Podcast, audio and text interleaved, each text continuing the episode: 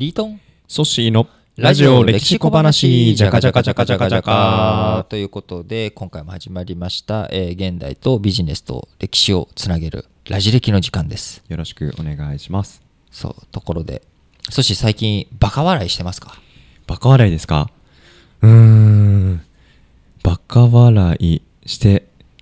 ないかもしれない。してないですか？あの、うん、全然不幸だとか幸せ感じられる子じゃなくて、笑い腹が痛くなるような経験ですね。そうですね。腹、腹の底から最近笑ったりしてますか？うん、えー、ちょっとこのいっしゅうかんは少なくともないですけど。なるほど、うん、そうですか。まあ、笑いね、こう元気を出すっていう意味でも、うん、こう腹の底から笑うことによっていろんなこうホルモンバランスが良くなったりとかっていうのがあったりするんですけれども、あー、聞きますね、そういう話。うん、僕が昔駐在していたタイっていう国、タイランドの、はいはい、タイっていう国にはですね、まあ、タイっていうと何の国っていうようなイメージがあります。微笑みの国、微笑みの国って言いますよね。うん、でタイには、まあ、俗にじゅうさんしゅるいの微笑みがあるというようなことを言われているんですけれどもそうなんですか？じゅうさんしゅるい、はい、でも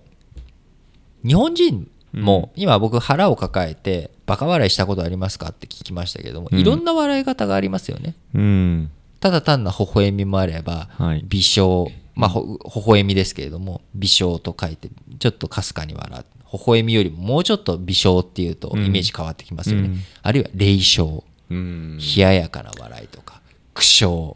うん、苦笑いとか、同じ笑いですけど全然違う笑いありますね。そうだそうだ。なんとなくじゅうさんしゅるいの微笑みに限定して、微笑みにじゅうさんしゅるいもあるのってなると、確かにえそんなにあるのってなるんですけれども、スマイルだけじゃなくて、ラフィング、英語ですら、まあ、ざっとね、はっせんごレベルの私ですら、まあ、何種類か、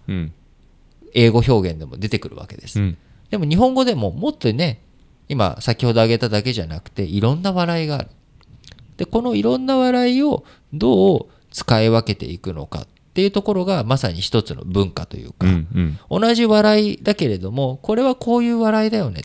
ていう、こうただ単に笑顔で接しているからといって、相手が本当に笑顔かどうかっていうのはまた違った部分があるわけです。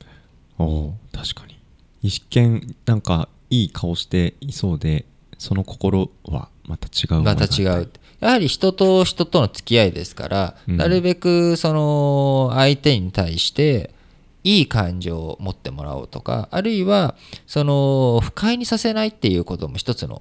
ね、こうなんでしょう、マナーというかエチケットというか、うんうんうん、そういったものがあるので、やはり微笑みを携えるっていうことは非常に大切なエチケットだと思うんですよね。ところが微笑んでるからといって喜んでるとは限らないわけですよ。うん、ソッシーからもらったこのなんかあるものをね、その女性がありがとうってにっこりとして受け取るかもしれないですけれども、裏でどうしてるかなんてのはわからないわけです。想像するだけで悲しいです。そうですねあるいはこう単なる義理チョコを渡されただけなのに舞い上がっちゃうかもしれないわけです。微笑みながらいつもありがとう、義理だけどねって心の中で思ってるかもしれないわけです。なのでやはり表情だけでは人の奥底の心っていうことはわからない。じゃあ何でわかるかっていうと、行動なんですよね。うん、その微笑んでるとか、そういった形態とか、そういった様式でこういうふうな条件を満たしているから、この人はこう思っているはずだっていうような、そんな人間ロボットじゃないので、はい、簡単な公式で出るわけじゃないんですよ。うん、だからこう記録とかいろんなところに、あの人はにっこり笑いながら受け取ってくれた、だからといってそれがそっくりそのまんま仲良しの証拠ではないわけです。その本当に仲良しかどうかっていうのは行動を見たら分かるわけです。あの二人いつもこう教室では仲良くしてるけれども、うん、一緒に遊びに行ったとか休日どっかに行ったって話聞かないよね。うん、果たして二人は親友なのか。うんうんうん、でなんでこれが歴史の話とも紐づくかというと、はい、やはりいろんな資料にいろんなことが書かれているわけです。うん、しかしその資料にはゆくゆく誰かに見られると思って残している資料もあれば、そうじゃない資料もあるわけです。で、特に公式文書の資料に書かれているものは裏のことまで書かないですよね。書かない、綺麗に書けることだけ、綺麗なところでこうにこやかに贈り物を受け取ったとか、うん、にこやかな気持ちで贈り物を届けたとか、こういったことが書かれているんです、うん、なので歴史っていうところの本当の筋、何が起きたのか、どういうふうなものが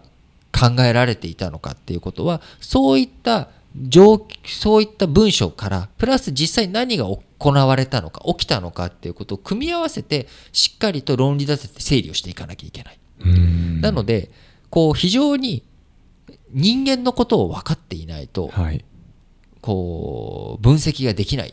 ものなんですね、うん、だからこそ人学者さんによっていろんな説が出てくるわけです。単純な事実だけで組み立てられるほど歴史というのは簡単なものではなくて、そこにはやはり人間がブリッジさせていく、それをつなぎ合わせて紡ぎ合わせて考えていかなきゃいけない。ただ単に事実の羅列だけだったら歴史を覚える必要ってないんですよ。ただそこには実際何がどういう因果関係で起きたのか、うん、なぜこれが行われたのか、うん、そういった部分を踏み込んで考えていくことについて意義があり、うん、それがまず我々の生活にも同じことが起きているわけです、うん、なぜこの製品を私たちは選んだのか、当然いろんな理由があるわけです。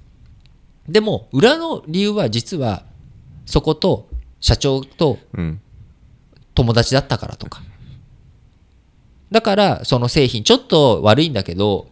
まあ同じもので大して変わらないから、コストもそんなに変わらないから社長との人付き合いで選んだとか、うん、こういったことも往々にしてあるわけです。ありますよね。そういった時に一生懸命事実のその比較、うん、その企画とか自分たちのこうじゃあもっと値引きしたら取れたのかとか、うんうんうん、そういったことを考えてもあんまり意味がないというか、うん、確かにそこ突き詰めても越えられない壁ですよね。 そ, そこはね そ, そこはむしろあじゃあまあここへの営業っていうのはあんまり労力かけてもしょうがないな、うん、他のところにかけるべきだとか、そういった判断になるわけです、うん、そこで値引き合戦にして、あじゃあそんなに安くするならとかってなると、向こうも友人の社長なので、うん、じゃあそれだったら安くするよみたいな、うん、こんなことになってしまったら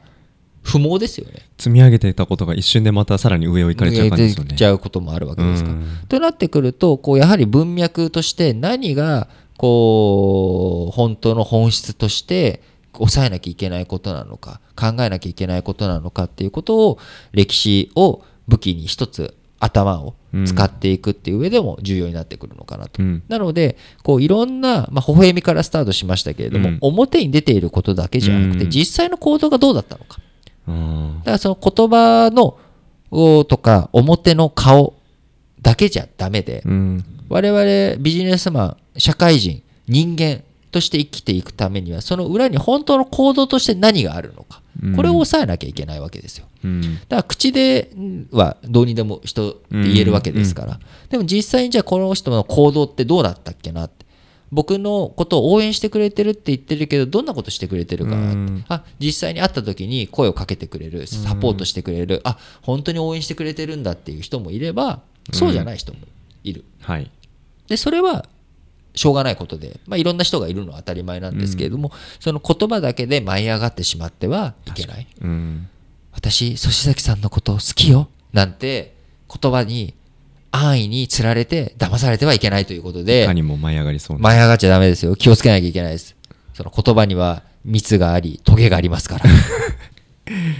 しかとあの心に刻みたいと思います。はい、はいえー、ラジオ歴史小話、お相手は、えー、リートンとソシでした。